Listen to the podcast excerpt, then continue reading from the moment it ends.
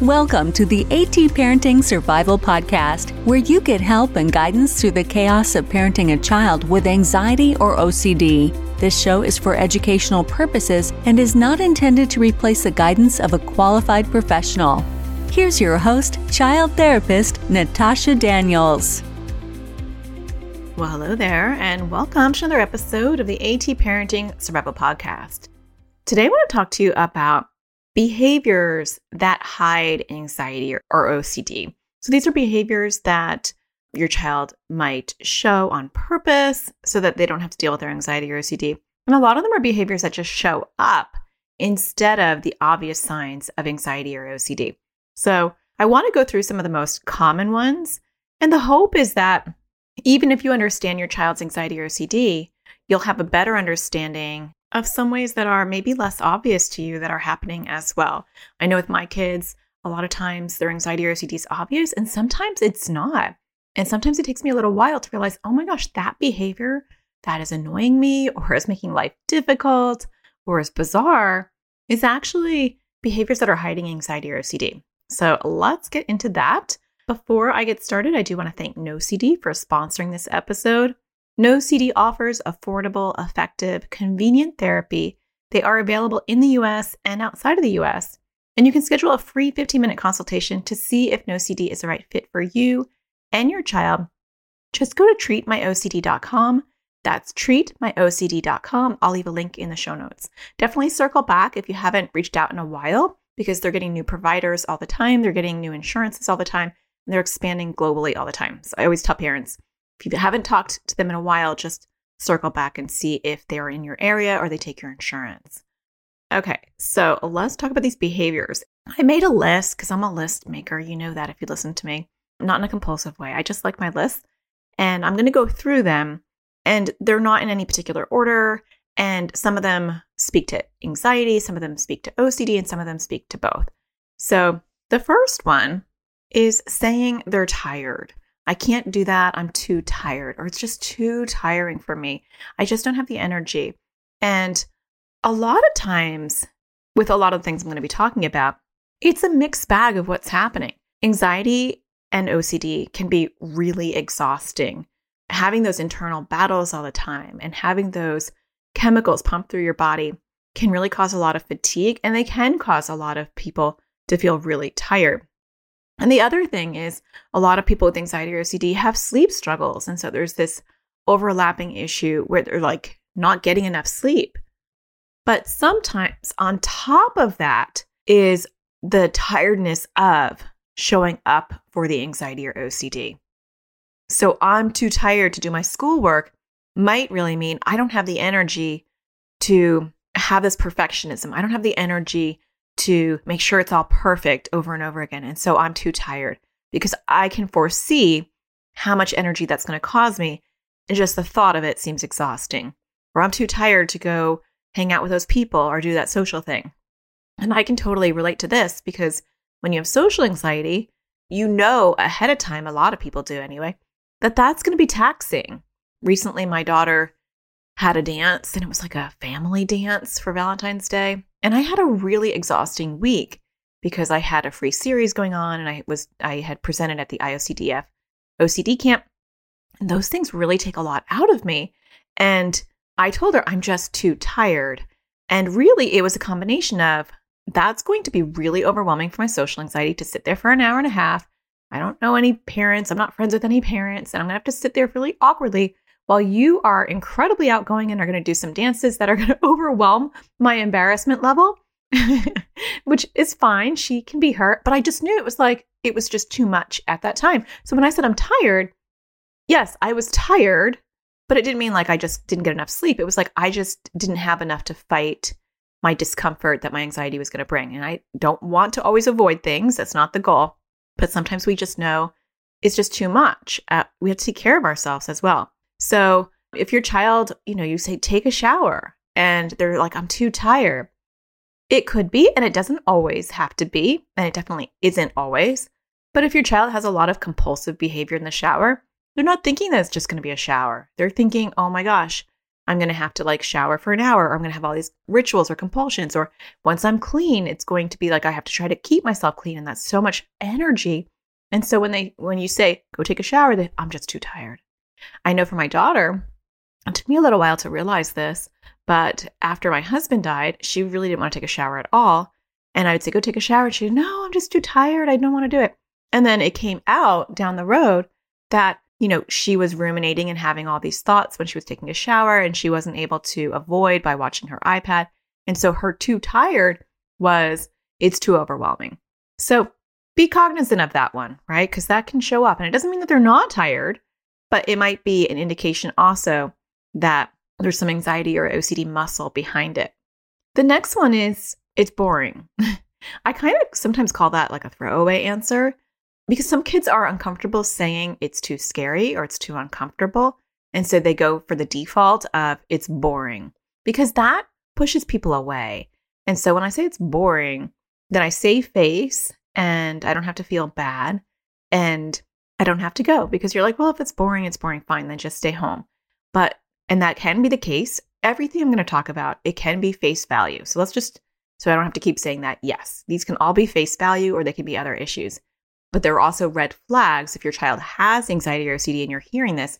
To me, it's an indication that I have to take it one step further and see the behavior from two different lenses. So it's filtering through my typical parenting lens, and then it's filtering through my anxiety or OCD lens. And we'll talk about that after the break as far as what we do with all these things, because you know I don't like to just talk about the struggles without some solutions. So the second half of this podcast will be what we do with all this stuff. But Bored is one that I hear often. It is one of my son's go-tos is it's boring. Not as much anymore because we're really working on communication, but that is a common one that I saw in my practice as well. The next one is oppositional. this one's a popular one. So, difficult behavior on whatever level. And so, this can be aggressive behavior, it could just be defiant behavior. A lot of kids with anxiety or OCD get a secondary diagnosis of ODD, oppositional defiant disorder. And a lot of times it's not ODD. It is, you know, just they are, you know, it's fight, flight, or freeze, and they are fight, fight, fight. And so better to dig my heels in and say, I'm not going. And if you don't, you know, appease my anxiety or OCD, I'm going to get aggressive. It's like anxiety or OCD has hijacked the family and it can show up with difficult behavior. And so that's a really tricky one. Also, I do want to discuss pandas pans just really briefly when we're talking about difficult behavior. When you see severe aggression that is atypical for your child and out of the blue, and it kind of came along with the OCD issues or the anxiety issues, and you have other red flags besides that, but that intense aggression, like where they just see red and they are they're out of control, that is to me a, a big red flag to look into other issues if it's not the norm for your child. And you can always go to pandasnetwork.org to learn more about pandas and pans. Moving on from there, your child might be what might seem like they're picky. And so they only want that particular cup and they only want to sit in this particular spot and they only want you to say certain words or they only want to eat certain foods. Now, the key is that they weren't always like that. There are kids that are rigid, and I'm not going to really go into all the other possible reasons why kids could be this way. I'm not I'm not going to dive deep into it. There are sensory issues, there are spectrum issues where kids can be more rigid, but if you're not having those issues, um, because I think sometimes with ASD, when you know we're talking about autism and anxiety or OCD, a lot of times the things that are anxiety or are getting labeled anxiety or OCD are actually ASD. And that's a totally separate podcast. And I do have podcasts. I have one podcast on that. But in this realm of what I'm talking about, it's not, there's no historical pattern of them being picky in this area. It's just all of a sudden they only want to sit there and they get really upset if someone else sits there and they only want to, you know, do this particular thing or they only want to eat certain foods. That's a red flag because when you see sudden pickiness, that could be an, if your child already has anxiety or OCD, that could be an indication. For OCD, it could mean that something's contaminated. They don't want to sit anywhere else. That's their spot you can have intrusive thoughts or feelings about food. And so all of a sudden you seem really picky, and your parent might just be like, oh, he's just picky. But actually, he's looking for the food that he won't choke on, or he's looking for particular food that doesn't seem contaminated. And so we want to look at that through the second lens of parenting that I'm always talking about. You know, we as parents, we have to look through two lenses always when our kids have anxiety or OCD. And it happens instantaneous, so it's not like a tiring thing. It's just something that we have to recognize that we have to look at it from two different perspectives. Okay, the next one, I just I'm just listing these because I know they're not going to resonate to all of you and I want to just give you a big snapshot of all some common ones and you probably can think of some other ones maybe in your house that you're like, "Wait, I wonder about this too." Because I'm not going to mention them all, but it's just to get the juices flowing, to get you to see what could be to get you to think out of the box and say, "Hmm, I wonder if that behavior that is new and that is, you know, doesn't make a lot of sense. I wonder if that's actually a behavior that's hiding anxiety or OCD.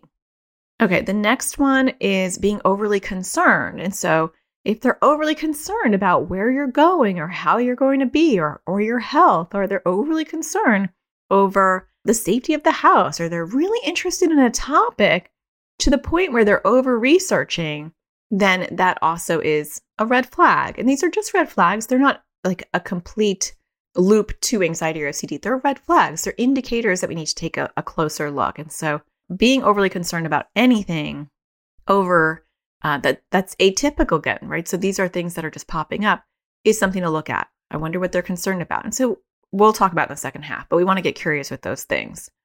The next one, which I think is really hard for the heart, is overly loving. And so all of a sudden you're getting a really overly loving kid. So over hugs, over thank yous, a lot of apologizing, uh, a lot of checking in with you, maybe saying I love you a lot. If that's out of the norm or it's starting to tick up, again, we're going to have to take a second look at that behavior because anxiety or OCD can hijack that too.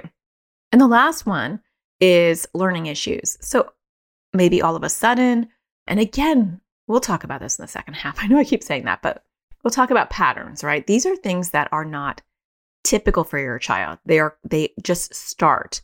And so a learning issue, they're all of a sudden having a difficult time reading or if they're having issues with math and their handwriting is starting to go downhill. Those are also physical indicators of red flags for pandas and pans. And so definitely want to take a look at that as well and see what is going on. But my son had just right OCD issues and he all of a sudden couldn't read. And so he was doing a lot of avoiding of reading. And avoidance should be on my list as well because avoidance is probably one of the biggest behaviors that hide anxiety or OCD. If I avoid this, then I don't have to deal with my anxious thoughts. Or if I avoid this, then I don't have to touch something that's contaminated. So avoidance is like probably should have been number one because that's so obvious. But I was thinking of things that are a little bit less obvious. And so he was avoiding reading, and then he was having a really hard time reading. Um, and so if you're starting to see your kids struggle, that could be for all sorts of reasons. It might be due to perfectionism. It might be due to anxiety around testing. It might be due to like what he had, which is just right OCD, where you feel like you need to get things just right. It has to feel just right. So I have to keep reading until it feels just right, or I have to rewrite and rewrite until it feels just right, or I have to listen and I feel like I'm not fully listening. And so I feel like I'm not being a good student. That would be more of a moral OCD. So it can show up in a lot of different ways in the anxiety and in the OCD camp of things. So, when we get back, as promised, I'm going to break these down further and talk about how do we address them so that we can help our kids' long term success. Stay tuned. We'll be right back. It's time we put help directly in our kids' hands. Introducing Crushing OCD course for kids and teens.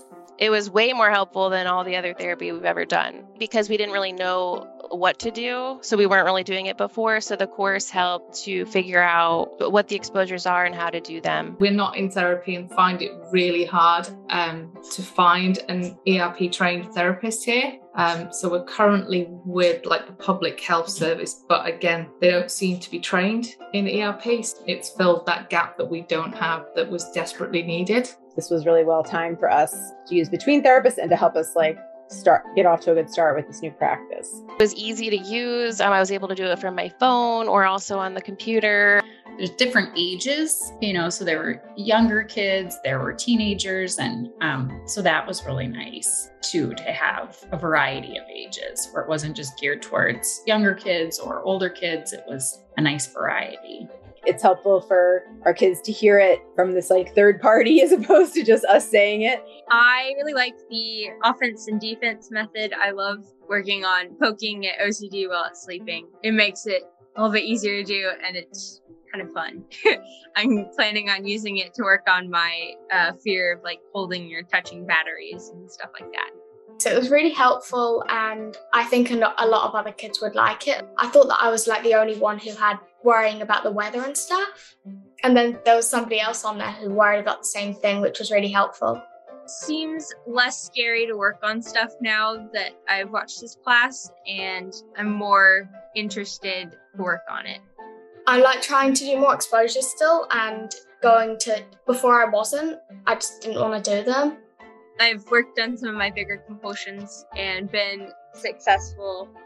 I realized that it was helpful to do like the exposures before it was like really, really hard. It's still hard, but it's helpful to know that I need to do them. Before there would be a lot of battles about it, so it is definitely less loggerheads.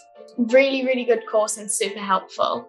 Definitely would recommend this. It's really easy to follow. It's nice bite-sized videos I really like the worksheets that go along with it, and I think it's really helpful. To learn more about this course and register your child or teen, go to atparentingsurvivalschool.com. Welcome back. Okay, so what do we do with all this? Well, the first thing is we want to look at patterns in general. And so if my child is doing something that is out of the norm, is atypical, isn't their usual thing, then I'm going to get that second lens on and take a closer look. For instance, if my child was, you know, all of a sudden tired and not wanting to do things, I want to take a closer look at that. And, you know, maybe through my anxiety or OCD lens, and then maybe through a medical lens, you know, what's causing that fatigue. If my child is saying they're bored, I want to look at the pattern. I want to say, what are we doing right now that they're bored with? Are they always bored for these things? And then I maybe I'm going to dive into it. I'm going to say, what's the most boring part about this? Do they have meat to their answer? Or are they giving me a throwaway answer? And does the activity that we were about to do or that they were supposed to do part of their anxiety or OCD theme? You know, if we're doing something that I know can trigger them and they're telling me they're bored, that's even more of an indicator that we're going to st- start looking at it. If they're oppositional or defiant, what behavior or what thing happened before or after that they were doing, right? So again, we're looking for patterns. If they're picky, what has developed that pickiness? What's the worst part about sitting over here? What's the scariest thing that will happen if you don't if you don't sit there? What's the scariest thing if you do eat that, right? What's the hardest part about eating that? So asking these questions and notice I'm not asking any why questions, you know, if you listen to me, I'm not a fan of why because it inadvertently puts kids on the defense. But when we ask, what's the hardest part of? What's the scariest part of? We just get a lot more meat to our to the responses if they're going to talk to us. And so watch how you're talking to your kids. If they're hyperactive, did I mention hyperactive? I think I might have skipped that one, but it's on my list. Sometimes kids are misdiagnosed as having ADHD because they're hyper and they're really being um, hyper vigilant, which is different. And so you get that increase in endorphins and cortisol, and all of a sudden you're bouncing off the walls because you're anxious. You can see kids who get really hyperactive right before bedtime or right before an event that they have to do. And so you want to ask yourself is there a pattern to this? Are they only hyperactive right before bed when maybe they are anxious and they start to get into a fight or flight mode? Or they're hyperactive right before they have to do their homework? You know, kids who are hyperactive aren't going to be only hyperactive during triggering moments. And so that's something you want to take a look at with overly concerned behavior. Interesting. Why are they overly concerned? And so I'm curious. I'm going to ask more questions, right? My daughter is really, she exemplifies this pretty well because she has a lot of existential OCD. And so her questions will sometimes seem philosophical, like she's overly concerned about the universe or where we're from. And she'll say things. And then halfway through, I'll realize that she's not having this deep philosophical conversation she's looking fearful. And so sometimes I'll say, well, what's, what would be, I'm trying to think how I'd frame this. Because sometimes she'll say stuff like, I look at the moon and I feel so small. And I'll say, how does, how does that make you feel? makes me feel scared or like weird. You know, like when she gives me those answers, like it's scary or weird, then I know we're, we're dealing more in her existential OCD because she is a deep kid and sometimes she'll want to have deep conversations. And so it's not always her OCD. We are driving to California a lot because of my 19 year old who's in college, and we have to pass by these huge mountains as we're driving. And whenever we pass by them, she'll say stuff like, These mountains make me feel so weird. And so, or she'll actually she'll start with these these are such big mountains. And it took me a little while because I would say, Aren't they beautiful? I know they are like so big. And she goes, I just don't, they make me feel weird.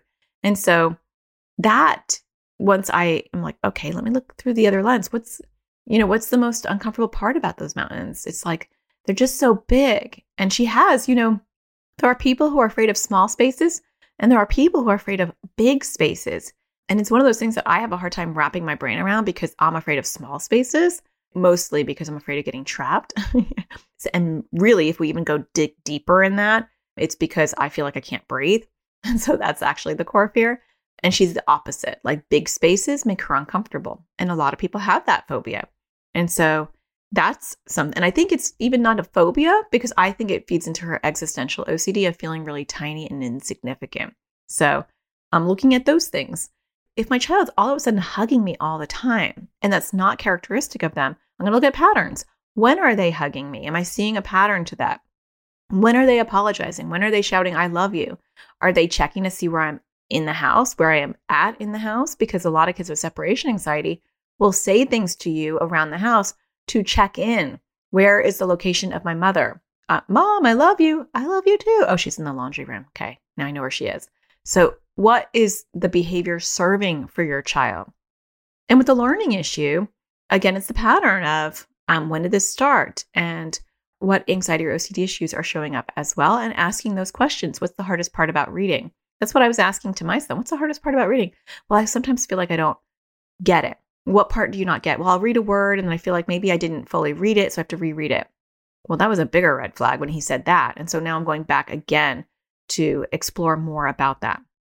So once you are looking at patterns and you have an idea that it is anxiety or OCD. So the first step is recognizing these behaviors through the second lens and asking more questions in a non direct way, not a why way, but a hmm, I'm interested. Tell me more about this kind of way, right? With specifics like what is the hardest part of or what is whatever. And then once you determine, because they might give you a really good answer, like it's boring. Okay, well, what's the, you know, most boring part about it? well, you know, my cousins always want to play Monopoly and it's I hate Monopoly. What's the worst part about Monopoly? I always go way down. I'm so annoying.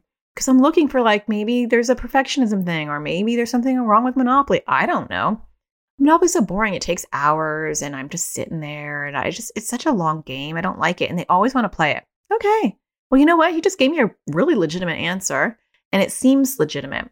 It didn't seem like a throwaway answer. Because some kids will throw away something they'll come up with something and it, it can have some legitimacy to it, but you kind of get this feeling like, eh, there's something a little bit deeper. But so let's say you ruled out that it's something else and you're like, yeah, this is definitely anxiety or OCD. And now I have an idea of what it is. And then the idea is to to do two things. One, educate your child on this connection, and two, for you to not get squirreled. So those are two different things. The first one is I want my child to to connect the dots. And so I might even say, I notice that you get tired whenever you have to do your homework. And that makes sense to me because I know that you're so hard on yourself when you're doing your homework. And, you know, what is supposed to take an hour will take three hours. So I totally get that that makes you tired. But the issue isn't being tired. The issue is the anxiety that makes you feel like you have to do all those things. You see what I did there? I just fleshed out the squirrely behavior, the thing that's getting us squirreled, and maybe your child, and I'm helping them connect the dots because how often do all of us do things and don't realize it's our anxiety or OCD? I clean when I'm not okay. I like things organized, and when I'm not feeling good, and when I say that, I mean mentally, I get annoyed by my environment. I get annoyed by clutter in the corners. I get annoyed by stuff. And so when those things are bothering me, to a higher level that's not my typical because there is a low there's a low grade annoyance in general that I do have that I can ignore and be like, I don't have time for that. It's fine. Just ignore it. It's not that my house is messy, but it's like the little corners that get cluttered with like the art supplies or something. I'll or a junk drawer needs to be reorganized in my mind. And when I notice that there's an uptick in that and there's this huge drive for me to go and I can't function until I get to that corner, or every time I see it, it really upsets me, then I know, or I've had to learn that that is a red flag, that something's bothering me.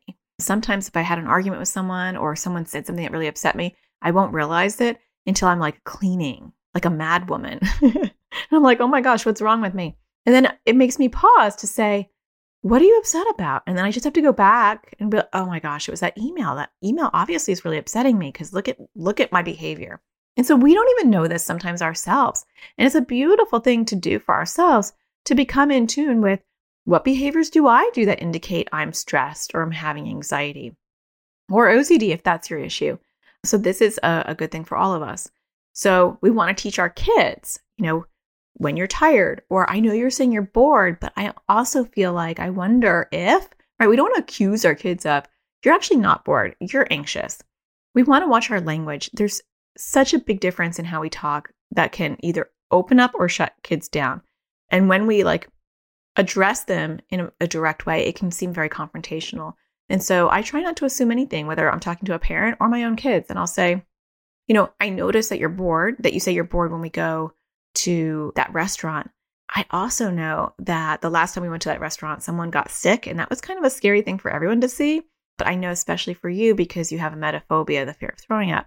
And so I'm just wondering if maybe it's more than bored. Maybe it's a little nerve wracking to go there, right? So notice my language. I'm saying maybe, I'm softening it. I'm saying maybe, I wonder, I, you know, I, and I'm validating. I get that it could be boring. I'm not discounting that. And so that language is really important when our kids are being oppositional. It's so easy to get squirreled. And so when we get squirreled, I'm going to talk about these at the same time, helping our kids connect the dots and being squirreled.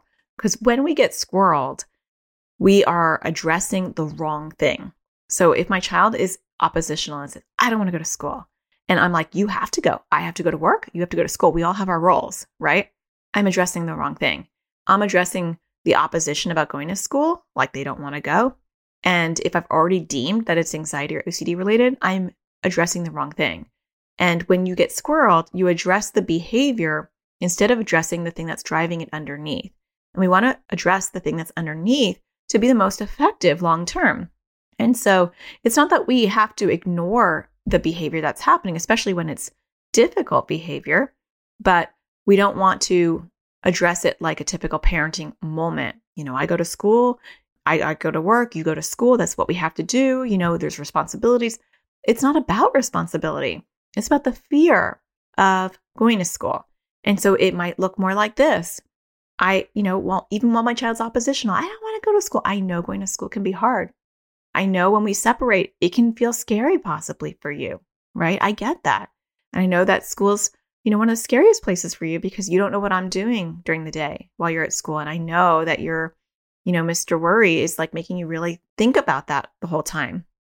And then you move into the therapeutic stuff. And we're not going to go into that today because I spend a bulk of every podcast on those topics. But then we're going to move into skill building, right? Like we don't want Mr. Worry to like always rule the roost. And if Mr. Worry tells you you can't go to school, then when does he stop? He'll tell you you can't go to work when you're grown up or he can't, you know, whatever. I'm not going to get into that part of it. But we want to then move into skill building. And so that's really important when kids are picky, right? I notice that you, um, let's think of a picky thing. I notice that you're trying to only eat soft foods and you say it's because you like them. And I also wonder if it has to do with your fear of, of choking because I'm noticing that you're only having soft foods. So noticing, and I wonder, use that language in all of the things that we're discussing and then don't get squirreled. So you want to validate first because there's nothing worse than someone saying you're not bored or you're not tired or you're not you're not just oppositional you're afraid it's like exposing them and they may not even know that that's what they're doing and so you're like ripping an unhealthy coping mechanism right off of them whether they're aware of it or not. Um, some people would think oh they're manipulating me because they're saying they're tired or they're bored but they really just don't want to face their anxiety or ocd you have to confront stuff with compassion and understanding. Even if we don't get it a lot of us do but if you don't even get it you have to understand that the level of struggle is so real for our kids that there might be unhealthy coping mechanisms that just kick in. Like, I'm just going to be difficult. I rather rage than have to deal with this. And I rather, you know, say I'm tired. And, and on the surface, some of them may not even realize that underneath there is anxiety or OCD. So we have to be very aware of that. And so when we're doing these things and trying to not be squirreled and trying to get them to connect the dots, one, it may be multiple conversations. You may not be doing this all at once. It might be to connect the dots, it's helpful to connect the dots initially outside of the time when it's actually happening. I notice that when it comes bedtime, you start to get really hyper and you start to like run around the house and um, you start to kick things or you get aggressive and you start to like jump on my bed. And I'm wondering if, you know, you're getting all those wiggles, depending on your, the age, right? I'm pretending like I'm talking to a younger kid, getting those wiggles because, you know, your Mr. Worry's coming out and is saying, oh my gosh, it's almost bedtime. Bedtime is, can be scary. And so, you know, you get more hyper. And then you move into skill building. And it's good to have these conversations when you're not in the moment. So you can say, when that happens, and I know, you know, maybe they say, yeah, I do get a little worried, or maybe they say they don't. I'm wondering what we can do to help calm your body before bed. Or if they're oppositional, and I have a whole class called Difficult Behavior Caused by Anxiety or OCD. And um, I will leave a link in the show notes so you can check that out. So I'm not going to dive too deep into that because I have literally a whole course on that. I actually have, it's actually new. I have a webinar on difficult behavior. Maybe you want to take that. It's free and it's an hour. And I just talk about how to address difficult behavior for anxiety or OCD in a different way than you would a typical behavior. So I will link that as well because that could be helpful because that's a whole another dialogue of how we're going to do that in a way that is going to be productive and effective. That I'm going to address that difficult behavior while addressing the anxiety or OCD behind it so that there can be at least some sort of learning curve or some learning opportunity in that difficult behavior, which can be helpful. So the key is, and I'll just summarize because it's really not rocket science, but the key is look for patterns, right? This is atypical or this is more extreme or I'm not sure or this seems to be happening whenever there's a anxiety or OCD theme related to it. So looking for patterns and then exploring, playing detective, asking good questions, not asking defensive questions like why, right?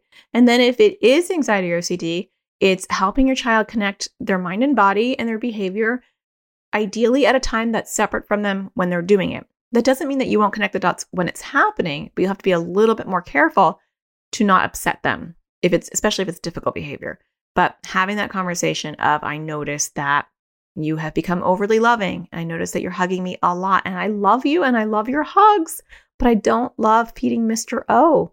And I'm wondering if this might be a compulsion. And you may not even know that. And the way that we can figure that out is let's think about what happens right before you hug me. And if your child says, I don't know, you can say, I want you to start paying attention, right? And then if they're like, yeah, I notice I have a thought that maybe, you know, you don't know I love you, or maybe you don't love me and I have to go and hug you. Ah, well, that's an intrusive thought. And so the hug then is a compulsion. And we want a hug, but we, we don't want Mr. O to hug me, right? And so how about we come up with a plan and then you move into the plan building, right? And the plan might be, how about for the next week, I hug you. I initiate the hug because Mr. O can't tell me what to do. That way we still get our hugs in, but we don't do it when Mr. O wants a hug, right? So then we're taking a behavior that was unrelated to anxiety or OCD, but was hiding anxiety or OCD. We are discovering it. We are labeling it. We're identifying it. And the most important thing is we're coming up with a plan.